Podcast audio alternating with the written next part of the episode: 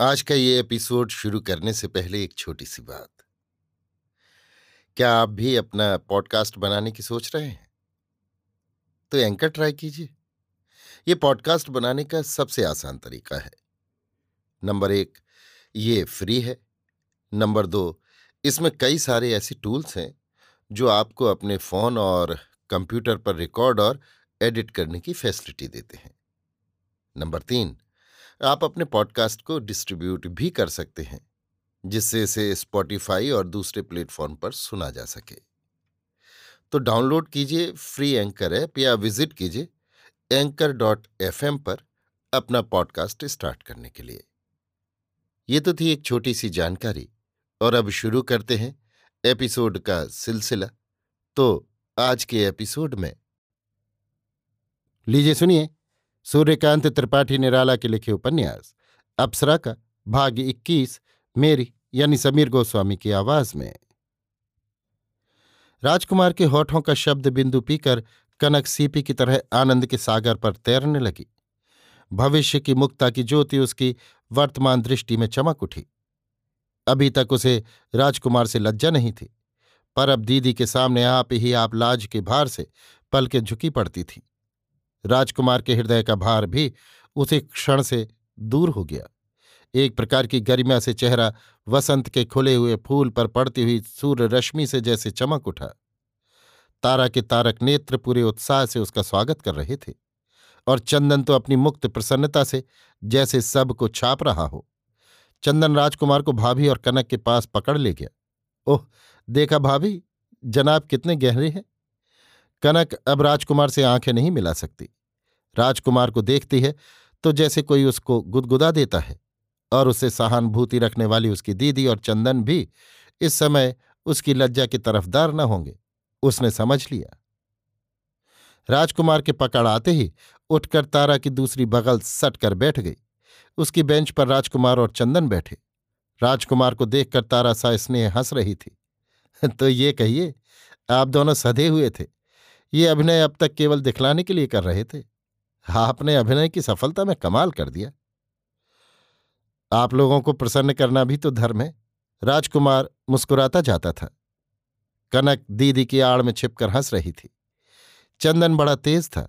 उसने सोचा, आनंद के समय जितना ही चुप रहा जाता है, आनंद उतना ही स्थायी होता है और तभी उसके अनुभव का सच्चा सुख भी प्राप्त होता है।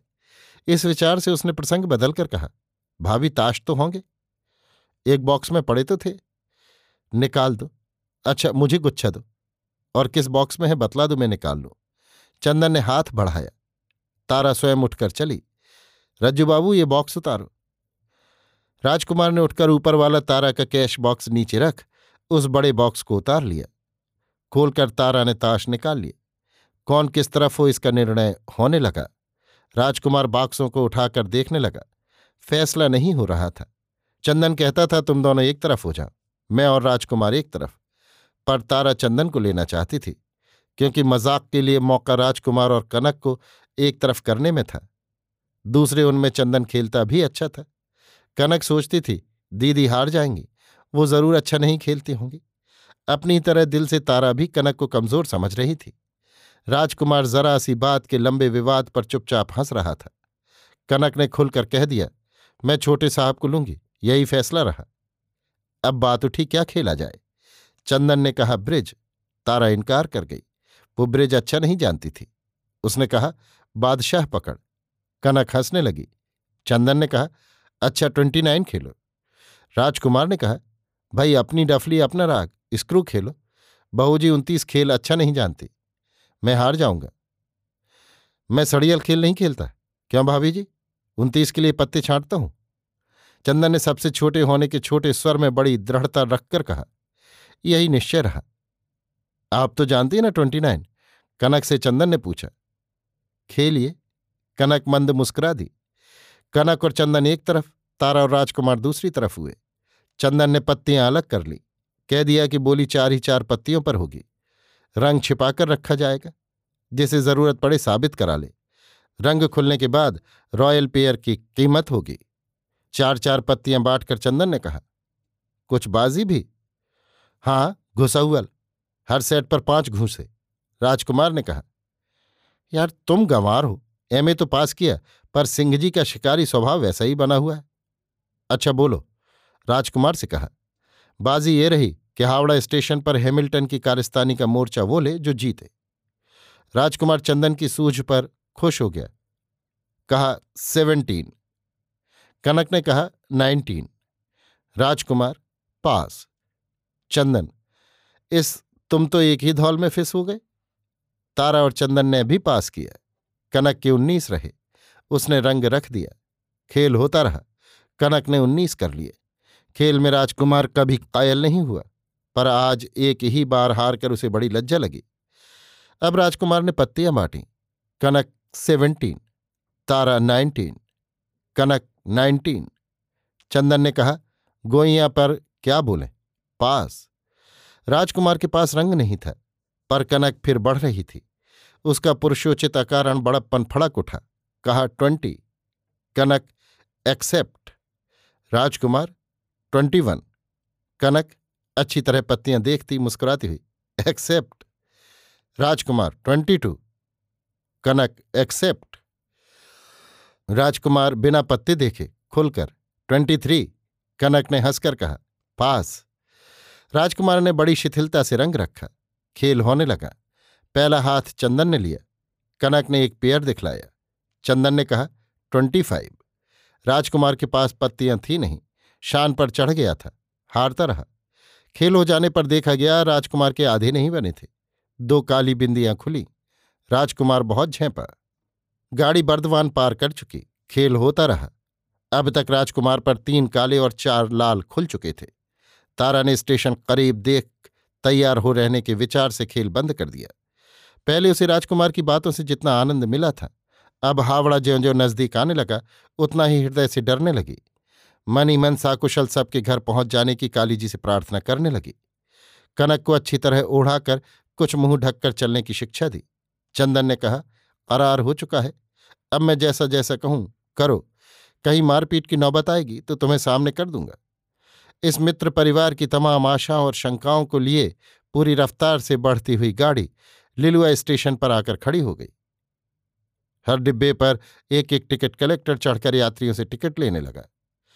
कनक से हार कर अब राजकुमार उससे नज़र नहीं मिला था कनक स्पर्धा लिए हुए दृष्टि से अली युवती की तरह, अपने फूल के चारों ओर मंडराया करती है। सीधे तिरछे एक बगल, जिस तरह भी आँखों को जगह मिलती है। दीदी और चंदन से बचकर पूरी बेहयाई से उससे चुभ जाती है। उसे गिरफ़्तार कर खींचती, झुका हुआ देख सह छोड़ देती है। एक स्त्री के सामने ये राजकुमार की पहली हार थी, हर तरह। गाड़ी लिलुआ स्टेशन से छूट गई। चंदन ने नेतृत्व लिया। तारा का हृदय रह रहकर काँप उठता था। राजकुमार महापुरुष की तरह स्थिर हो रहा था। अपनी तमाम शक्तियों से संकुचित चंदन की ज़रूरत के वक्त तत्काल मदद करने के लिए। कनक पारिजात की तरह अर्धप्रस्फुट निष्कलंक दृष्टि से हावड़ा स्टेशन की प्रतीक्षा कर रही थी। केवल सिर चादर से ढका हुआ, श्वेत बादलों में अध खुले सूर्य की तरह। देखते देखते हावड़ा स्टेशन आ गया। गाड़ी पहले प्लेटफॉर्म पर लगी। चंदन तुरंत उतर पड़ा दो टैक्सियाँ की। कुली सामान उठाकर रखने लगे। चंदन ने एक ही टैक्सी पर कुल सामान रखवाया। सिर्फ़ बहू का केस बॉक्स लिए रहा। राजकुमार को धीरे से समझा दिया कि सामान वो डेरे पर उतार कर रखेगा। वो बहू को छोड़कर घर से गाड़ी लेकर आता है। कुलियों को दाम दे दिए। एक टैक्सी पर राजकुमार अकेला बैठा। एक पर बहू, कनक और चंदन। टैक्सियाँ चल दी। चंदन रह रहकर पीछे देखता जाता था। पुल पार कर उसने देखा, एक टैक्सी आ रही है। उसे कुछ संदेह हुआ। उस पर जो आदमी था, वो यात्री नहीं जान पड़ता था। चंदन ने सोचा, ये ज़रूर खुफिया का कोई है और हैमिल्टन ने इसे पीछे लगाया है।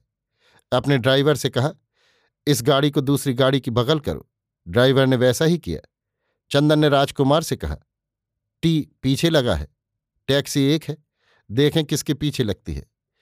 चंदन और कलकत्ते के विद्यार्थी खुफिया वालों को टी कहते हैं। राजकुमार ने एक दफ़ा लापरवाह निगाह से पीछे देखा। सेंट्रल एवेन्यू के पास दोनों गाड़ियाँ दो तरफ़ हो गईं। राजकुमार की टैक्सी दक्षिण चली और चंदन की उत्तर। कुछ दूर चलकर चंदन ने देखा, टैक्सी बिना रुके राजकुमार की टैक्सी के पीछे चली गई। चंदन को चिंता हुई, सोचने लगा। बहू ने कहा, छोटे साहब, वो गाड़ी शायद उधर ही गई। हाँ चंदन का स्वर गंभीर हो रहा था। तुम्हारा मकान तो आ गया, इस तरफ़ है ना? तारा ने कहा। हाँ, चलो दीदी, आज हमारे मकान रहो। ड्राइवर से कनक ने कहा, बाई तरफ़। टैक्सी कनक के मकान के सामने खड़ी हो गई। मकान देखकर चंदन के हृदय में कनक के प्रति संभ्रम पैदा हुआ। कनक उतर पड़ी। सब लोग बड़े प्रसन्न हुए। दौड़कर सर्वेश्वरी को खबर दी। कनक ने मोटर देखकर एक आदमी से किराया चुका देने के लिए कहा। चंदन ने कहा, अब घर चलकर किराया चुका दिया जाएगा। कनक ने ना सुना। तारा का हाथ पकड़कर कहा, दीदी, चलो। तारा ने कहा, अभी नहीं बहन, इसका अर्थ तुम्हें फिर मालूम हो जाएगा। फिर कभी रज्जू बाबू को साथ लेकर आया जाएगा। तुम्हारा विवाह तो हमें यहीं करना है। कनक कुछ खिन्न हो गई, अपने ड्राइवर से गाड़ी ले आने के लिए कहा। तारा और चंदन उतरकर अहाते में खड़े हो गए। सर्वेश्वरी ऊपर से उतर आई। कनक को गले लगाकर चूमा। एक सांस से कनक बहुत कुछ कह गई। सर्वेश्वरी ने तारा को देखा। तारा ने सर्वेश्वरी को। तारा ने मुँह फेर कर चंदन से कहा छोटे साहब, जल्दी चलो। तारा को तकलीफ़ हो रही थी। सर्वेश्वरी अत्यंत सुंदर होने पर भी तारा को बड़ी कुत्सित देख पड़ी। उसके मुख की रेखाओं के स्मरण मात्र से तारा को भय होता था। अपने चरित्र बल से सर्वेश्वरी के विकृत परमाणुओं को रोकती हुई जैसे मुहूर्त मात्र में थक कर उब गई हो, तब तक कनक का ड्राइवर मोटर ले आया। पहले सर्वेश्वरी तारा को भी स्नेह करना चाहती थी, क्योंकि दीदी का परिचय कनक ने सबसे पहले दिया था। पर हिम्मत करके भी तारा की तरफ़ स्नेह भाव से नहीं बढ़ सकी। जैसे तारा की प्रकृति उससे किसी प्रकार का भी दान स्वीकृत करने के लिए तैयार नहीं थी। उसे उससे परमार्थ के रूप में जो कुछ लेना हो, ले। कनक ने दीदी की ऐसी मूर्ति कभी नहीं देखी। ये वो दीदी न थी। कनक के हृदय में पहले पहल विशद भावना का प्रकाश हुआ। सर्वेश्वरी इतना सब नहीं समझ सकी। समझी सिर्फ़ अपनी क्षुद्रता और तारा की महत्ता। उसका अविचल स्त्रीत्व पतिनिष्ठा। आप ही आप सर्वेश्वरी का मस्तक झुक गया। उसका विष पीकर तारा एक बार तप कर फिर धीर हो गई। सर्वेश्वरी के हृदय में शांति का उद्रेक हुआ। ऐसी परीक्षा उसने कभी नहीं दी। सिद्धांत वो बहुत जानती थी, पर इतना स्पष्ट प्रमाण अब तक नहीं मिला था। वो जानती थी हिंदू घराने में और खासकर बंगाल छोड़कर भारत के अपर उत्तरी भागों में। कन्या को देवी मानकर घरवाले उसके पैर छूते हैं। कनक की दीदी को उसने देवी और कन्या के रूप में मानकर पास आ पैर छुए, तारा शांत खड़ी रही। चंदन स्थिर झुका हुआ। ड्राइवर गाड़ी लगाए हुए था। तारा बिना कुछ कहे गाड़ी की तरफ़ बढ़ी। मन से भगवान विश्वनाथ और काली जी को स्मरण करती हुई पीछे पीछे चंदन चला। सर्वेश्वरी ने बढ़कर दरवाज़ा खोल दिया। तारा बैठ गई। नौकर ने कैश बॉक्स रख दिया। चंदन भी बैठ गया। कनक देखती रही। पहले उसकी इच्छा थी कि वो भी दीदी के साथ उसके मकान जाएगी, पर इस भाव परिवर्तन को देख वो कुछ घबरा गई थी, इसलिए उसी जगह खड़ी रही, गाड़ी चल दी, चंदन के कहने पर।